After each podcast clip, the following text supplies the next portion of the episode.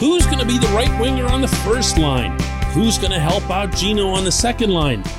The one thing that it seemed like nobody talked about all through this past NHL season was whatever happened to the third line. Good morning to you.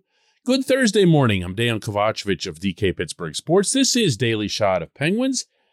If you're into football and or baseball, I also offer daily shots of Steelers and Pirates that I hope you'll check out.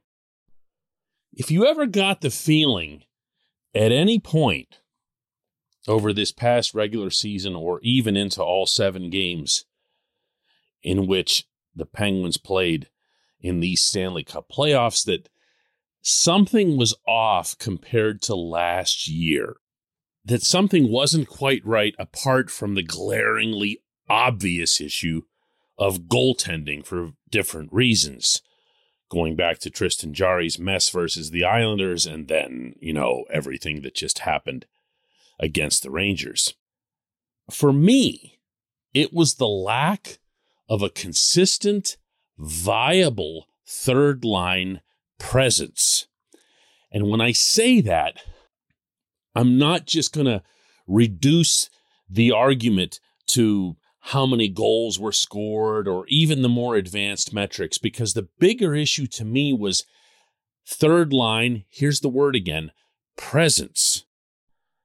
A year ago, whether they were considered the third line or the fourth line, regardless of where Mike Sullivan drew them up on the dry erase board, it was Teddy Blueger, Zach Aston Reese, Brandon Tanev.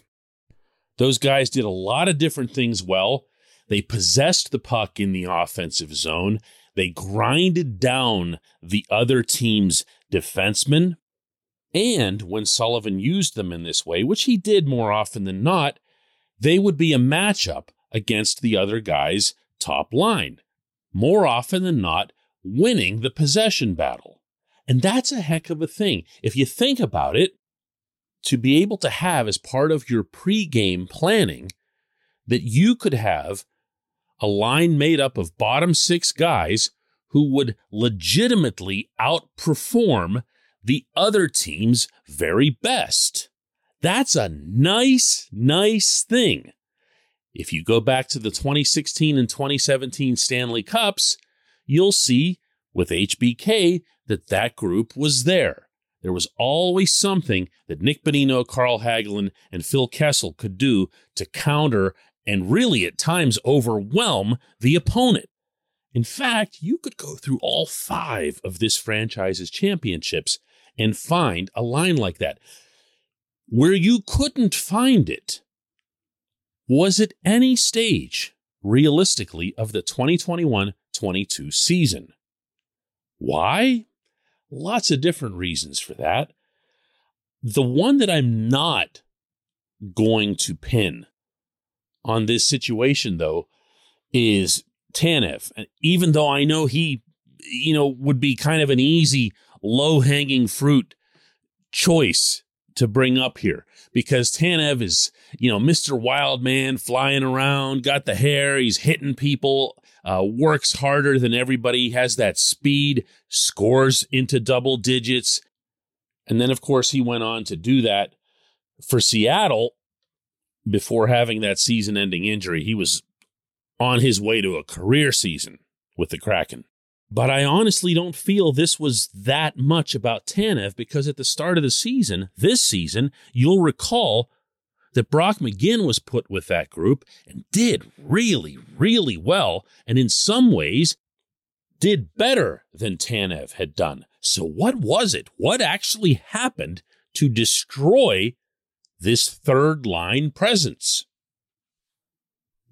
This portion of Daily Shot of Penguins is brought to you by the good people at the Greater Pittsburgh Community Food Bank, where they're committed to providing food for all of our neighbors in need across Western Pennsylvania. They, in turn, need your help. Find out how $1 can be turned into five full meals. For those in need, visit pittsburghfoodbank.org. I've got another low hanging fruit possibility here, and that was when Blueger had his jaw busted up by Winnipeg's Brendan Dillon. Cheap shot, awful check. And Teddy just was not the same player after that. That can be a coincidence, but sometimes it isn't. Now, it might also be the case, and I know that there are people with the team who feel this way, that Blueger really missed Zach Aston Reese, and probably the other way around. The two were known to have fed off each other, meaning both their strengths and their shortcomings. There were things that Blueger could do out there with his speed and smarts and positioning that would allow Aston Reese to cover up for his lack of speed and lack of quickness and uh, lack of touch, let's say, on the puck. While at the same time, Aston Reese brought an outstanding shot suppression factor in the Penguins' defensive zone, uh, one of the handful of best by any forward in the National Hockey League over the last couple of years. He's just really, really good at preventing pucks from getting into danger areas. One of the many things that Sullivan and, for that matter, Ron Hextall loved about him. And that quite possibly covered up for some shortcomings that Blueger would have in that department. Whatever it was, this was all gone. By the time the Penguins got close to the end of the regular season and into the playoffs, you didn't know they had a third line. And every once in a while, somebody would score. You know, Evan Rodrigues got the big goal in game seven up at the garden, but you never felt them. You never felt like they were part of the series. You never said, man, if only Sullivan could get those guys out there in that certain situation to try to get the momentum back. The things he used to do with the Blueger line, they were all gone. Not diminished, gone. You didn't even know they were out there. They were killing time. Now, I don't have easy solutions for this. I can't know what was up with Teddy, and I fully expect to never know. I don't know why he'd want to discuss the way his final couple months of the regular season and playoffs went. But I do know that this team needs him back, and this team needs a third line presence back. Oh, and another thing, I also know that Aston Reese is an unrestricted free agent who probably won't cost very much and wouldn't exactly blow up your remaining cap space. Just thought I'd throw that out there since Blueger and McGinn both will be back with the Penguins, and maybe you could try to recreate what those guys had earlier in the season. Plus, if you can find a way to sign Rickard Rakell, which would be a really good thing for the Penguins to do. And you bring Aston Reese back, it's kind of like getting part of your trade back for nothing, which is always a fun thing for a sports executive to pull off. When we come back, J1Q.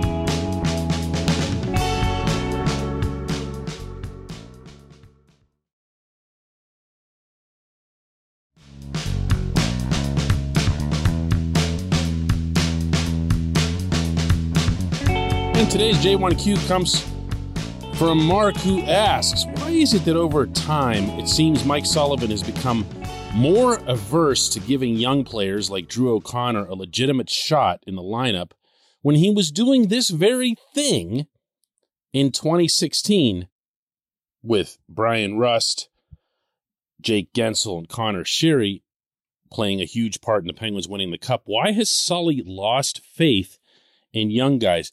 Mark, I'm convinced that this whole discussion is about 80% narrative and 20% accurate. And allow me to explain after I first clarify something uh, that you mentioned there.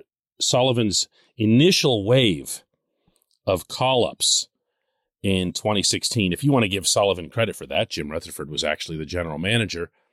but it was Bryan Rust, Conor Sheary, Tom Kuhnhackl, and Scott Wilson. And Wilson was the one out of the four who actually came up and made the immediate impact that I think bought the rest of those guys some time before he got hurt and was unavailable the rest of the way. It was the following year that Sullivan brought up Jake Guentzel, and Jake, of course, had a huge impact in the 2017 run. So I just want to straighten that out and maybe illustrate that it was two years in a row that Sullivan trusted kids. Now, the reason that I say that a lot of this is narrative is because one of the things that's morphed out of this conversation is that well, Sullivan had those guys when he was at Wilkes-Barre, and therefore he trusted them there, and so he was okay with bringing them up. And I'm sure to some extent that was accurate. However, Sullivan had those guys for like 15 games. You know, he wasn't in Wilkes-Barre for very long before Mike Johnston got fired. He had one training camp and a month of AHL regular season with them. Now, did that help him learn more about who they are and everything else? I'm sure, but was that why? No, I don't think so. Also, and this is where I, you know, keep kind of leaning toward the 80% narrative side. When Marcus Pettersson showed up in Pittsburgh, he was 22 years old, just took a regular shift like it was nothing. And nobody really talked about it. Nobody said, wow, look at Sullivan trusting the young guy that just came over from Anaheim. Maybe that's because Marcus, you know, just looked like a veteran, looked like he's been around forever with the way he played, especially when he first got here. And then what about the case of John Marino? John Marino shows up at training camp after being acquired from Edmonton for a sixth round pick that summer, given absolutely no chance to make any kind of impact in camp, at least not by those of us on the outside. And Marino ends up making the team like like that. Like, and it was never even a thing. Why? Because he could play. No one talked about Marino's age. No one talked about Marino's lack of experience. If anything, it made him even that much more exciting. But no one gave the head coach any credit for that either. So, what I think this is more than an aversion to young players, to borrow your word, is that he has a certain level of trust for the older guys. And I know that might sound like semantics, like I'm saying the same thing, but I'm really not. When Sullivan gives the death glare to Evan Rodrigues coming off the ice after that rock headed penalty, the retaliation in game six, he's giving that look because he's spent enough time with Rodrigues. He knows how smart Rodrigues is.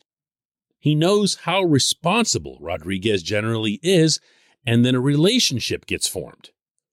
So when he gives that look, and you remember the one I'm talking about, as Nine's coming back across the ice, that trust, that bond is something that he doesn't feel, and maybe to an extent can't feel that he could form with someone who just showed up here. Can he do that to Radim Zohorna? Can he do that to P.O. Joseph? Can he do that to O'Connor, who, by the way, Sullivan just loves? And at the same time, and I feel comfortable splitting this, even if it's in an 80 20 way, at the same time, there's no question the coach needs to be more open to it. We saw that this season. We saw all kinds of examples of when a player would go down and a decision would be made to bring up somebody like Valtteri Puustinen or whoever, and you'd have a chance to at least see him, at least lay your eyes on him, give him an opportunity to impress you the way those kids had in 2016, thanks in large part to Scott Wilson's early run of goals. It's a very, very valid discussion. I'm not downplaying it. I'm definitely not dismissing it. I'm just saying it's not as black and white as a lot of people seem to make it. I appreciate the question. I appreciate everyone listening to Daily Shot of Penguins. We'll do another one tomorrow.